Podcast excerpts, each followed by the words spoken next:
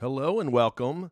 You're listening to This Is Some Scene. I am James Ippoliti, and I am also the host of the Real Demons of Pop Culture podcast, and many more podcasts soon to come. This Is Some Scene was a podcast I produced back in the mid 2000s to about 2009. Season one of This Is Some Scene is going to be those lost interviews. Interviews with people like Tommy Wiseau, Joe Dante, Amber Benson, Crispin Glover, so many more. At the dawn of podcasting, I had a group of people that had a lot of fun doing these podcasts. Now, the quality is not as great as it could be because it was at the beginning of podcasting where it was very hard. It also was recorded live. Most of the calls were live, as you will see. And so the quality is not to the standards of 2023, but they are pretty good for 2008, 2009, etc. You may hear the voices of Andrea. You may hear the voices of Eric Feasterville, also known as Chris Blake Sasser. So grab your favorite beverage, sit back, and enjoy these interviews from the beginning of the podcasting universe. In season two, we will be introducing new interviews to continue the legacy of This Is Some Scene. This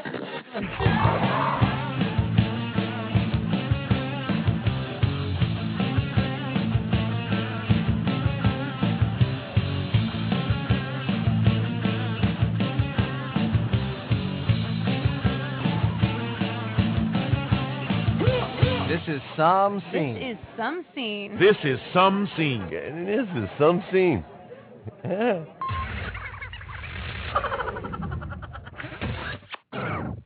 I am your host, James Ippoliti. In this episode, I speak with Andy Weir, author of New York Times bestselling book, The Martian. His new book, Project Hail Mary, takes us on an interstellar tale of discovery, speculation, and survival. It is available wherever fine books are sold. I got mine at Barnes & Noble. I had a fantastic time speaking with Andy and geeking out on all things sci fi. So, if you would like to support this podcast, I would really appreciate it if you subscribe so you're notified when I post new episodes.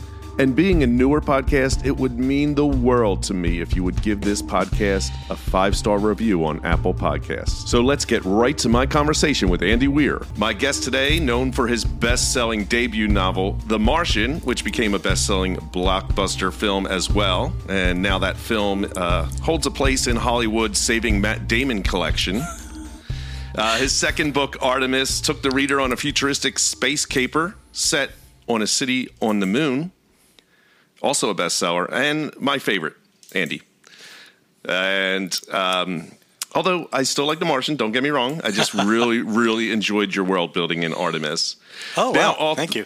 Yeah, uh, author Andy Weir takes us on an interstellar tale of discovery, speculation, and survival in his new novel, Project Hail Mary, available wherever fine books are sold. Hi. How you doing? Welcome to the show, Andy. Thank you so much for coming on. Hey, thanks for having me. No problem. So I'm going to do a little icebreaker here because I think we're around the same age. And I heard, I know that you were a computer programmer and you started on a Commodore VIC 20. Uh, well, I think technically I started on a Commodore PET because the Wow. school the school I went to for like fifth grade had some that the students could play with. But the first computer I ever owned was a VIC 20. Yeah, I had a VIC 20 as well. And I always felt like uh, my parents didn't do me well because every all my friends had the 64. Yeah, or the 128. Yeah. And um, so uh, what I want to ask you about is do you remember the um, Scott Adams adventure games? So he did one like Pirates Cove, and they were just word Like games where Infocom style. Yeah, you, you're standing on the beach. What do you want to do? Go north, that type of thing. I mean, I remember those kinds of games. I don't know, you know, Yes. I, I don't remember Pirates Cove specifically. All right. So, having a background in programming and then also being a writer, have you ever considered writing a game? Oh, sure. I've done that in the past. I've made my own little casual games and stuff and posted them online. I wrote one called GUG, which stood for Grand Unified Game. And basically, in that game, it was just sort of a platformer, but you had four characters that you controlled, and you just hit tab to change which one you were controlling so you could freely cycle through. And, and so there would be like, you know, you had to stand on this platform to open that door so one of your other guys could go through. Oh, or. Right. you know stuff like that. And um, but the since it was just a, a fun freeware game, the four characters were Mario, Pac-Man, Dig Dug, and the Joust guy. And so they had all of their powers and stuff like that, and all of their enemies would be in the mazes too. There'd be like ghosts and Koopas and Wow. And it was kind of neat figuring out the interactions that I just arbitrarily decided. Like, for instance, I decided that Dig Dug, Dig Dug can blow up a Goomba, right? I mean, it's just like that mushroom thing. But That's he can't. right. I decided he can't blow up a Koopa because he's got a shell. That's right. So Koopas were immune to Dig Dug's pump. So you had to Hmm. use one of the other characters to deal with that. And and uh, Pac-Man, of course, when he eats a power pellet, everything would get scared. Like Wow. every, everything would turn blue and be scared, except the enemy joust birds, um, because they're noble knight warriors, and so I decided they don't get scared. God, I love Joust. I miss the arcade. Yeah. All right, so let's uh, talk Project Hail Mary. Tell uh, tell me what it's about. Although I am halfway through, so no no spoilers. Okay. Well, um, the the story is about a man who wakes up aboard a spaceship with total amnesia. Uh, over time, he comes to realize he's aboard a spaceship, and then as his memories start coming back to him, he realizes that he's on a last ditch mission to save humanity from a, sink, a sixth extinction event. And uh, yeah, no pressure. You know, so prior to this book, I mean, there's always cha- chaos going on, but you had a, a sort of the future is cool attitude, and and you know, there's most sci-fi is dystopian, and it's this kind of I the future like is that, yeah. scary. Yeah. But uh, do you feel that Project Hail Mary is a scary future because of this extinction event? Well, I mean, it would certainly be a very scary thing to happen, but I think that you know my my general kind of Pollyanna style optimism about the future is really about human nature. I think that we're a pretty cool species and that we work together very well when we have a common problem. And this book is about that. Like, there's this existential threat facing everyone on Earth, and they work together pretty well to deal with it. Um, but also, I would say specifically in Hail Mary, there is. It's not a huge spoiler. You find this out pretty much the first chapter. There is a an alien, an extraterrestrial microbe. Uh, it's not intelligent. It just um, and it it grows on the surface of stars, much like algae grows in the ocean. And it reproduces and it spores out to go um, colonize other stars and so on. And um, there is this stuff ended up in our sun, and there it has bred out of control so much that now w- the luminance of the sun is actually going down because this this this uh, microbe called astrophage is um, consuming so much of the solar energy that now it's actually a threat to Earth because we're not getting as much sunlight. Um, and and and so yes, that that would be a scary situation to have to live through. And Earth it, um, has it goes through some pretty unpleasant crap during the course of this novel. But you know what? It would be once they got past all that, once they if they managed to survive it and get past all that. It would be a pretty bright future because astrophage is also basically the solution to all of our energy problems. It would be like so if they're able to survive that initial problem, we're talking like pretty much infinite clean energy from then on. Like Right. So is this based the astrophage based on something in the real world at all? not at I all. Mean, I mean, well, it's a it's an alien life form, so obviously right. No, but I mean like that kind of um, the idea that how it takes in and uh, is able to have that much harness that much energy and Uh, no, yeah, that's completely made up. Um, Okay. I, I mean, I based its kind of how it behaves similar to mold, right? It, Right. You know, it spores out in all directions, and only like one out of every gajillion of them actually finds a place to to settle in and gather energy and breed, right? Um, but uh, as for the energy storage, it I came up with a what I think is a pretty cool mechanism internally for how it it, it stores energy. It actually stores it as mass. Um, so you get the E equals MC squared level of efficiency on energy storage. So it's actually like one little astrophage can store enough energy to propel itself through interstellar space into another star. right. I guess and I, again I haven't finished it and uh, if I don't think this would come up, but it could be weaponized. I would believe in in this world. Sure, I mean any any time you have like massive concentrations of energy, you could easily weaponize it. Right. Yeah. So um, going back to this optimistic view on the future, and you know, in this book, you have the people on these ships that are from different countries all collaborating to save the world. But what about like the recent, like, I'm just saying, in, in the real world, we have the China rocket, right? Do you think this optimistic view of countries getting together to solve this problem in in light of just what happened with this rocket. An astrophysicist, you know, kind of said recently about China that it was potentially hazardous corner cutting. Like, do you see like possibly issues with this kind of space travel in the future with all these different countries having different views about um, how things should get done? Um, I mean, not really. It's it's no different, in my opinion, than the commercial airline industry. I mean, in the early days of the airline of air travel was just the wild west. There was no regulation, right. no nothing, and there were crashes. you know. Yeah. But over time, we started like implementing a bunch of rules and standards, and now air travel is is as safe as it's safe it's the safest form of travel and you take you take countries like china or something like that that maybe have a, a looser um, a, a, looser set of regulations and stuff, they still have to follow these stringent rules because Europe and the U.S. won't let them fly bad planes here. Like you, right. you can't you can't use aircraft in our airspace unless they meet our standards. That's so right. you can go ahead if you want to have domestic flights that are using dangerous planes that kill everybody. There's nothing we can do about that. But if you're going to come here, you got to follow our rules. And so it ends up lifting up the whole industry. And I think uh, space travel would be pretty much the same.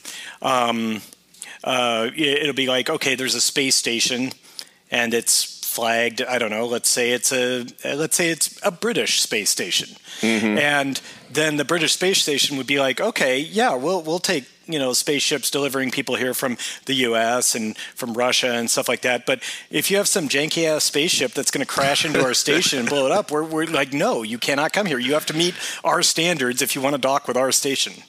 Yeah, I don't know if you. I, I don't know if you know the answer to this, but uh, when we were kids, Skylab was a big deal. I remember yes. it was this huge thing, and the sky is falling, and there was a big media push on this. Uh, does yeah. that differ from the China thing? Do you I think? Mean, yeah, yeah, yes, it differs. Skylab was bigger chunks. Um, actually significant chunks made it to the surface of Earth. But also back then, it was the 70s. It was a different time. Hair was big. Disco was popular. No, but um, no, but seriously, they weren't nearly as good at um, uh, predicting where things will come in and crash. Um, you know, so they didn't really know where Skylab was going to hit the ground. And it turned out it I landed, I think, off the coast of Australia in the ocean, so it's like not a big deal. Right. But for the Chinese rocket, they they knew pretty well where it was going to go, and also that it, it's still mostly going to burn up. Right. So um, I, I think the Chinese rocket was simultaneously less of a threat than Skylab, and also we are better at predicting the effects of something falling into our atmosphere now. That makes We've sense. Had 50 more years of space technology growth in that time. Right. So when I went to buy your book at Barnes and Noble, they had this thing that says, "If you like science in your science fiction," which I thought was really clever. Yeah. Um, how, where do you draw the line though with the science? Like I know that Neil deGrasse Tyson reads your books, right? yeah, yeah, he does. So he's reading it. The the common person's reading it. Like, have you gotten to a place where you're writing this math in, or you're writing the science, and you're like, "Whoa, that's just that's too crazy." Like, do you pull yourself back? Well, okay, so uh, for the events that occur in the book, I, I, try very hard to stick to real science. Um, in explaining it what's going on to the reader, I may take some shortcuts here and there or just not bother to explain everything. And I actually I have to be very careful with that. I'm really interested in the science, but not necessarily everyone is. And so I try to explain to them just enough that they can understand the plot events that are occurring, but not I don't want to overwhelm them. And so that's kind of what I try to do. Exposition is always tricky. Um, so yeah, no, I, I enjoy it a, uh, a, hell of a lot, and I think you do it really well. Thank you. Now, were you ever a fan of Michael Crichton? Sure. Because he's sort Show of along the lines wasn't. Of, I know, right? I love his books, and he also, to me, reminds me of the science in science fiction. Uh, a Somewhat, lot of his but stuff. he was a little. more... I mean, I. I'm definitely not throwing shade at Michael Crichton, right? but um, I think my my uh, stories are are much more I, I put much more effort into being scientifically accurate. Yes. Um, but his were always based around, not always, but his were often based around a kernel of real science, like, you know, Jurassic Park being the canonical example of like, hey, let's reverse engineer, you know, stuff like that. But he would also go off on these weird tangents where he'd be obsessed with, oh, virtual reality, that's how things are going to work. Mm-hmm. It's all virtual reality. We used virtual reality to reconstruct the DNA. I'm like, what? Virtual yeah, he reality. Would make, he would make these jumps. Yeah, uh, and, and, Congo, we have these virtual reality gloves for the monkeys so they can talk. Right. I'm like, well, okay, yeah. right. Uh, you know, do you see yourself though, maybe attacking something like time travel, like he did in Timeline, or anything like that, and doing that science, the real science and things? Absolutely. I mean, I would love to write it. Time travel specifically is one of my favorite. Um, uh, favorite uh, sci-fi things in the background of my office. Um, your listeners won't be able to see, see it, but you can see the TARDIS, and yep. just at the base of the TARDIS, if you look closely, you'll see the DeLorean from DeLorean. Back to the Future. You know what's funny is like I had it in mind to have a party at my house for Back to the Future Day on that date, you know, October 25th, mm-hmm. 2015, the day Marty McFly arrived in 2015. And right. I was going to invite all my friends over and there was going to be a strict dress code. You have to dress in proper 2015 clothing as depicted in Back to the Future 2. So you That's have great. to be wearing these pastel 1980s views of what the future would be, double ties. They they had the men would wear two ties like yep. Eh, like side by side and did you ever like buy yourself a pair of those nikes that they put out i never did no but i wanted people to dress up like that and i had it all planned out but then like you know I, I was thinking about it for years but then like the martian happened in 2015 the movie came out like yeah. literally a few days after the Back to the Future date, and I was just so busy. I was traveling around imagine. doing marketing stuff. It was yeah. a good problem to have, but I never yeah. got to have my never got to have my Back to the Future party. And now a word from our sponsor. Have you heard about Anchor? It's the easiest way to make a podcast. I'm so serious. Super easy. Let me explain. First, it's free. There are creation tools that let you record and edit your podcast from your phone or your computer. Mostly I use the computer, but I just did the phone and it was super easy. Anchor will distribute your podcast for you so it can be heard on Spotify, Apple Podcasts, and many more. And doing that yourself is a pain in the butt. So, so happy they do it for me. You can make money from your podcast with no minimum listenership.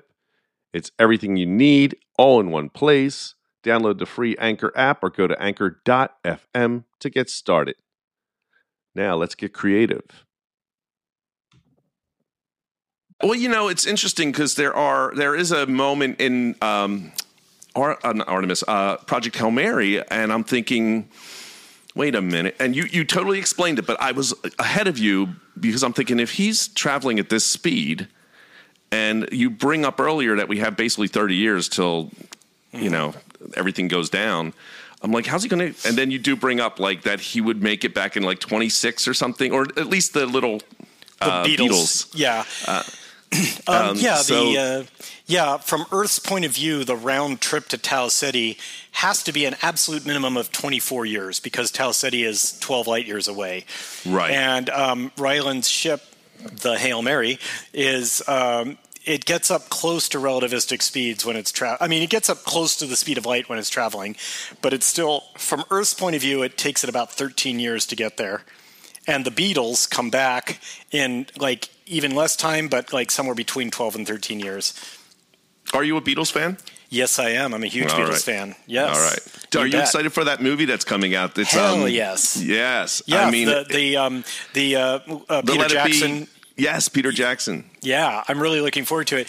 I saw an interview with him, or actually, it was an interview with Paul McCartney talking about a conversation he had with Peter Jackson, and Jackson watched something like thousands of hours of video, uh, largely from the Let It Be sessions. Right. But, um, and he was talking to Paul McCartney on the phone, and he said, like, yeah, I've been watching all this stuff, and you know, seeing how you guys interacted. And McCartney said, like, yeah, I know we were fighting a lot back then. And he's like, no, you guys, like, 99% of the time, we're just joking around, having fun, and clearly really close friends. And so I think we're going to see a much more positive uh, depiction of the Beatles and their interactions than we saw in the Let It Be documentary. Yeah, the- I mean, because you know that that got canned quick. Uh, it's it was on VHS and never again. And I, I'm always like at a thrift store looking for the VHS copy. I know I could Well, I mean, you can. it, it's on YouTube. I mean, yeah. Oh yeah, I know. I watched it, but I just Yeah. like to have it as like a little.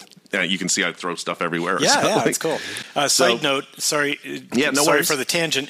Um, did you happen to see um, uh, "They Shall Not Grow Old"? The uh, World War One Yes. documentary that he made. Yes, that Jackson did. It It was I went to amazing the he did. He theater to see it. Yeah. Frame interpolation and slowing it down to the real, to the correct frame rate, and then even colorizing it. It just looks like these pictures were taken today. And He's they amazing. also added in. Um, Voice actors who spoke with the correct accents for which part of Britain each person was from, and it's pretty interesting. Yeah, he does. I mean, one of my favorite things he did was uh, if you have the DVD of Kong, uh, the Okay. King Kong, that he did the spider sequence that was like a lost, um, deleted scene from the original King Kong, and he Hmm. recreated it, and it's on like the extras on the DVD. And Peter Jackson, just amazing what he did. Yeah, that's pretty cool. Yeah. Um, Anyway. All right, let's let's uh, go back to Project Hail Mary, and Oh, that. this actually, yeah, that uh, uh, yeah. So, are Yeah, you going to like say the author of The Martian and that other book and Yes. and another book? yeah. The other, A- Andy Weir, who wrote The Martian and Hail Mary and some other book, which I, I guess is your favorite. That's interesting. I love You- Artemis. You are in the minority, but thank you. I'm glad you liked it. No, I mean I actually read it a few times because I want to live there. I really. That's what I was shooting for. I wanted to make a setting that was cool, but I guess I made a protagonist that was obnoxious. So I people didn't have a tough time problem. Now, um, this is my next question. Anyway, I'll bring, I'll bring this up first. When you're writing, do you ever have an actor in mind? I know you didn't know Matt Damon would be playing, you know, but now that he you've done that, do you think that way when you're writing the character? No, I try not to think about the film at all. Um, when I'm writing a book, I, I always tell you know authors who want advice from me. I always tell them like, if you want to write a movie, write a movie, write a screenplay. Go ahead, Right.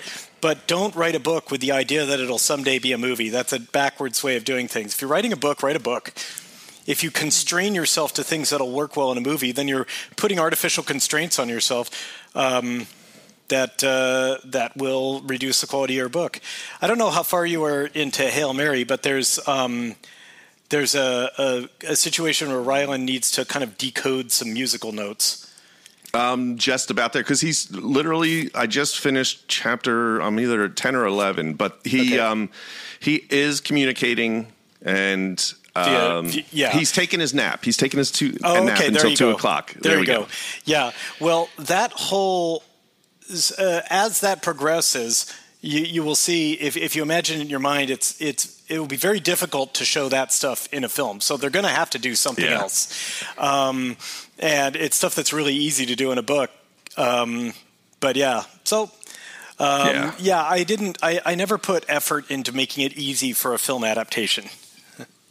Yeah, you know it's interesting. I uh, obviously I'm a musician. I have all this stuff, and so when you brought up that it's like um, chords, I could hear that in my head. Like it was really a really cool way to create a voice for that character. I will say. Somebody said uh, something like, uh, "Oh, you know, I was interviewed by somebody whose wife is a professional musician, and she also enjoyed the book, and um, she had provided uh, like a, a sound sample for him that she played of." According to the book, this is you know Oh. that language's word for this thing is like you know, and I'm like, okay, funny. there we go. That's great. Now, do you have any say in who is the voice on like the um, Audible books or the Um, audiobooks? Uh, I had some say, but I didn't flex. You know, they know what they're doing, so I like to stay out of the way of the professionals. And uh, they picked Ray Porter, and that Right. Was real good. He, he Yeah, does a Dark Side. fantastic job. Yeah, Dark Side, exactly. Yeah, uh, and and you know you've had amazing luck with those voice actors because Wil Wheaton does The Martian. Well, and Right. before him, R.C. Bray did The Martian, Right. And he was fantastic also. And then Rosario Dawson as Jazz, which, Yep, which I'm very happy with. That's Yeah. great too. Yeah, Um, I, I was I always would picture her now as Jazz when I'm like, sure. you know, I'm looking thinking forward about to uh, seeing more of her as Ahsoka. Oh my God, that was so good. That was such good casting. That. Yeah. that was great casting. And on top of that, that was the whole like um, that samurai episode. Yeah, that whole episode was a samurai movie. Yeah, it was so. I love how they did that. Like they went back to what Lucas inspired, what inspired Star Wars. Like they have a whole Western episode. They have an entire Yeah. samurai Well, episode. most of most of it is a Western episodes, really. Yeah, yeah, it is. it's I love that the Mandalorian. I thought they did an amazing job with it. Yeah. And um, would you ever like if they asked you to write a Star Wars thing? Would you do that? Oh hell yeah! you kidding me? Of course I would. I'd love to. I don't need to write just hard sci-fi. I'll write some space opera. That's no right. problem. How cool would that be? It'd be awesome. It'd be great. Hey, Jon Favreau, give me All right. gi- give me a Mando episode. I'll do it. I'll do That's it. That's right. I'll do Uh, whatever tell you your want. agent. Tell it. your agent. Yeah, tell tell to get you up there. Well, that would be know, fun. As you can tell from the TARDIS in the background, I'm a Doctor Yeah. Who fan, Right. and um, I have no joke. I have um, repeatedly approached BBC and Chris Chibnall directly. To ask if I can write a Doctor Who episode, I said I'll write it for free. I'll, I'll, yeah. The topic can be the bad guys can be whatever you want. I just want to write one, and you know they they uh, haven't gotten back to me, but you know I'm I'm, I'm hopeful. I'm hopeful. Keep pushing, man. Keep I'm pushing. Yeah, every Hey, you season. know who's your favorite Doctor? Uh, the fifth Doctor, Peter Davison. Um, Okay. And I think that's probably. I mean, he's he's the Doctor to me because he was the Doctor when I first started watching back when I was twelve. Right. Yeah, Tom Baker was my doctor when I, I Right. like when I was a kid. I remember just like that's the one that, That is- sticks out in my most, mind. Most people have that. I think people tend to imprint on their first Doctor, right? and and so for me, it was Peter Davison, and so he's the Doctor to me, and everyone else is like you know. Um, people who came before or after, but Peter Davison is the Doctor. Yeah, uh, but running a sense. very close second is David Tennant. I, I, mean, was going to say, he's yeah, fantastic. I mean, he is amazing. Who was after Tennant? uh, Matt Smith. Matt Smith. Yep, That's he did a good job met. too. Yeah, my, my kids. Jodie Matt Whittaker. Smith, yep, yep. Matt Smith is my children's favorite doctor. So when we went Did to the convention, on and- yep, yep, Yep. we met them. We met him. He was really kind. He was a really nice guy. Yeah, I met him at um, Comic Con one year, and it was actually before The Martian had come out. I was just, you know, some nerd. I wasn't like I wasn't a guest or anything. I was just an attendee, and. Um, uh, I met him there. Uh, just a cool Matt Smith story. They had screwed up the time of a autograph. He had two autograph sessions planned, and they'd screwed one of them up. They told everybody one time, and they told him a different time. So everybody lined up for autographs hours in advance, and he wasn't there because he hadn't even flown in yet. Like, Wow. he was coming when they told him to come, and he wasn't even there yet. And so when he got there and found out that one of the two sessions was missed, he said, "All right, well." And they gave everybody in the session they gave him um, like cards that said you're you know good for an autograph, and they Right. warned everybody. They said, "Hey." You know, we've only got Matt for like two hours, and we were expecting two two-hour autograph sessions. So we're just going to have to go first come, first serve. And so everybody just line up, you know, and take your best shot. And Matt Smith stayed for every single person. He Wow, stayed that's there. awesome. He was only sp- he was supposed to be there for two hours. He stayed for something like four and a half hours. Wow. His voice was hoarse and raspy, and you know he was at the end, but he he stuck it out because he's a professional. You know, it was that was above and beyond. So Yeah, that's It very amazing. cool. I have here that The Martian kind of was like Apollo 13 inspired you. Is that correct? absolutely, yeah. All right. And then Chinatown was your inspiration, which is amazing uh, for Artemis, which is probably, I love Chinatown. So it's, that is also probably why I like Artemis so much. It's a story whole- of a city.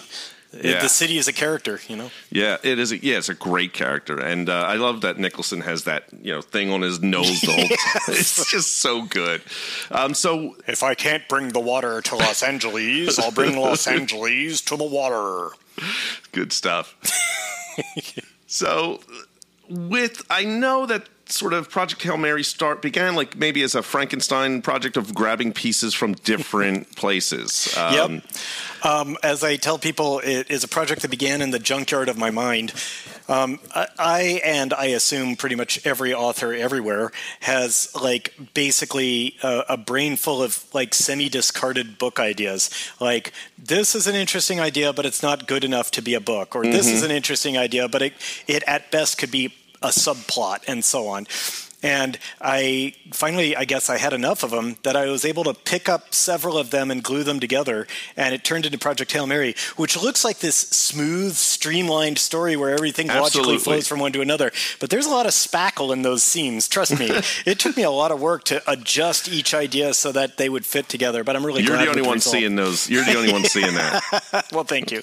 Yeah, I mean it's it is really smooth. Did you design the ship? Yes, I did. The picture Yeah. in the front of the book, I did that. I made that. Very impressive. You write these uh, scientifically accurate books. Do you watch films and get pissed when you see like something's not correct? No, actually, not at all. I get asked that a lot.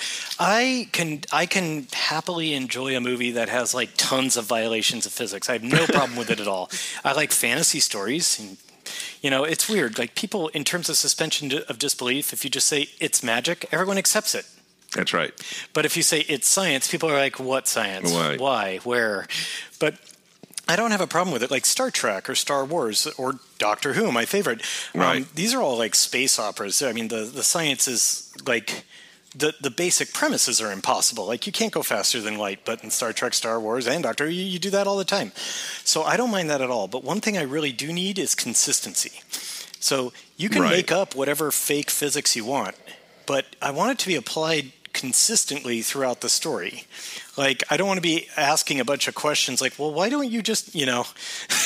Yeah. It's like it's like so for instance, I mean transporters there are so many different questions I have about transporters, and I think everybody has questions about transporters. It's like, I mean, due to various episodes where there are transporter accidents that cause weird things to happen, you're like, wait a minute, a transporter can duplicate a human being?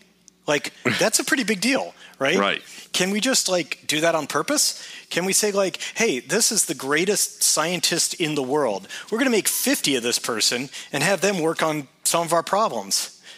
Yeah, but doesn't it like duplicate them and make them like evil and they get a goatee? And, Sometimes. Well, no, that that's yeah. This transporter also pulls things in from parallel dimensions, which is fun.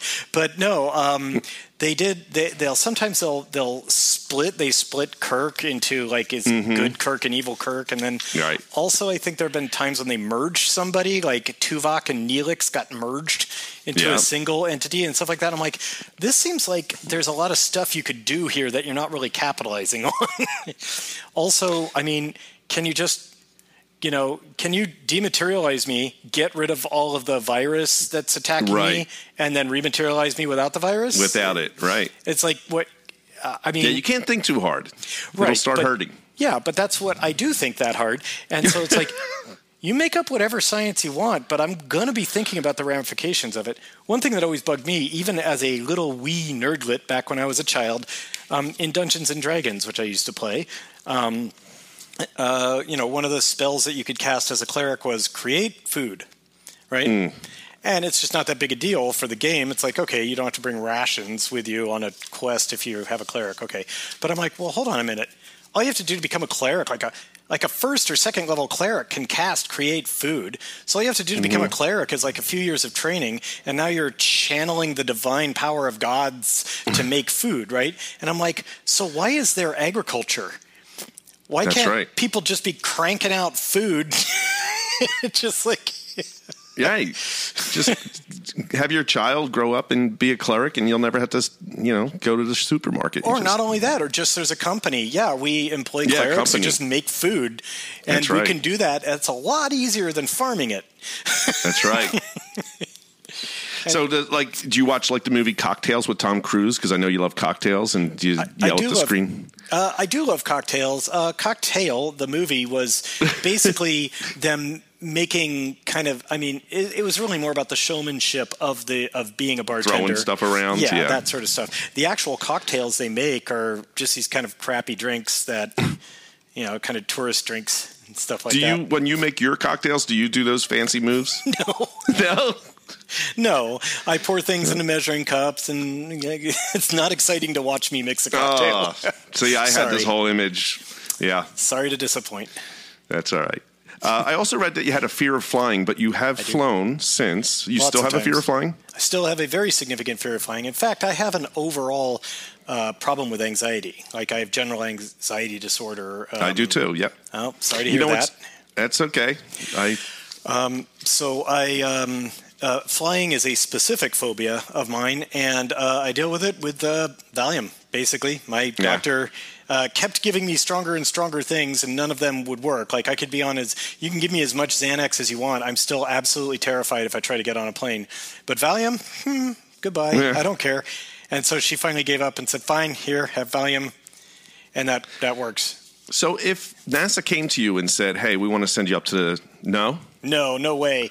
No way. I am an earthbound misfit. I will stay down here. I write about brave people. I'm not one of them. because I pictured they were going to invite you to the space station, and you know you're going to go up and nope. Nope. I, I, uh, if they if they did, I would say, uh, you know, I'm super grateful for the invitation. Uh, but it would be better better suited for for people out there who would literally die to go into space. And why don't you get one of those excited, enthusiastic people? Uh, who would you say is the most creative person you know? Well, I know a lot of people. ah, boy, that's a tough one. I mean, probably George R. R. Martin, maybe. Oh yeah, him? yeah. He's Yeah. very creative. he's absolutely creative. Does he give you advice? Does he ever say anything that you? I, I, I in the early days, like uh, of The Martian, I was. Um, I mean, a- after that happened, we did an event together, and um, he's just this really nice guy. And I, I, I was like, man, I got a lot of questions about, you know, how do you follow up a huge hit and, Right. and stuff like that. And he gave me a lot of good advice. That's great. Like one thing I said was like, man, I've got this imposter syndrome, even though I've got this big book under my belt that everyone liked. I mean, like, I'm, I'm really nervous that my next one's going to suck. And he's like, yeah, that never goes away. Just so you know, you're, you'll be working on your 25th book or something like that, and you'll be like, this is the one where everyone realizes I'm a hack. Yeah, I mean, I love what you're doing. I think your stuff is great, Oh, and thank you. Uh, really looking forward to whatever you're. What do you have? Anything coming up in any area? Well, I mean, we're uh, we're trying to get going on the film version of Project Hail Mary, and I'm a producer on that one, so that's Awesome. That's pretty cool. I'm um, I'm always involved in a bunch of like uh, secondary projects, like TV show pitches or streaming show pitches and stuff like that. But so far, exactly zero of them have been picked up. Right, so uh, who knows how that'll go. And then um, I am starting to work on my next novel, but I, I don't talk about Right. a novel until I'm sure it's going to be the one that I publish. And I've gotten pretty far into books and then abandoned the idea because it sucked, you know, Yeah, in the Well, past. I guess that's the business of it. How do you keep going? Uh, like when you get up and you go start writing, is do you have a, a routine? Um, yeah, when I'm working on a first draft, um, I'll generally uh, I'll deal with work-related emails and fan mail and stuff like that in the morning. Generally, I start writing after lunch, and then I'll I'll try to do a thousand words a day. I set right. myself that, and until I've made my words, as I call it. I, I'm not allowed to watch like YouTube. I'm not allowed to go to any of my favorite websites. Not allowed to watch TV. Not allowed to do woodworking, which is my you know my hobby. I, so I tried that. I know uh, uh, I, the machines terrify me. Oh, No. the woodworking. Yeah, Yeah. no, it took me it took me a while to not be terrified of the table saw. Right. But uh, you know, you do it a bunch of times, you're super careful, and then after a while you build up confidence, but don't get too confident and yeah. Mm-hmm. Yeah. Wow. One one bit of advice I, I you know, for people who are starting out is like when you turn off the table saw, do nothing until it completely comes to rest. Then go about your other business. Because a table saw that has almost stopped running will almost leave your fingers attached. Oh my god! right? I know that, that's those are my my fears. That's uh, Hey, just be careful. Use. I never have any part of my body within about a foot of the blade. Like I use pusher sticks and yeah. I don't what do you make? What do you make? Furniture? Uh, furniture. I do make furniture, and also I'm really into clockwork lately. So I've been working on various mad sciency clockwork things. oh man, it's like uh, steampunkish kind of. Yeah, a little bit. And um, I have a laser cutter uh, in the background of my office here, and that's good for making the gears and stuff. Andy, it's been a pleasure speaking with you. And if you have anything come up, please reach out to me. I'd love to talk about it with you. Sure thing. Thanks for having me. All right, Andy, take care. You too.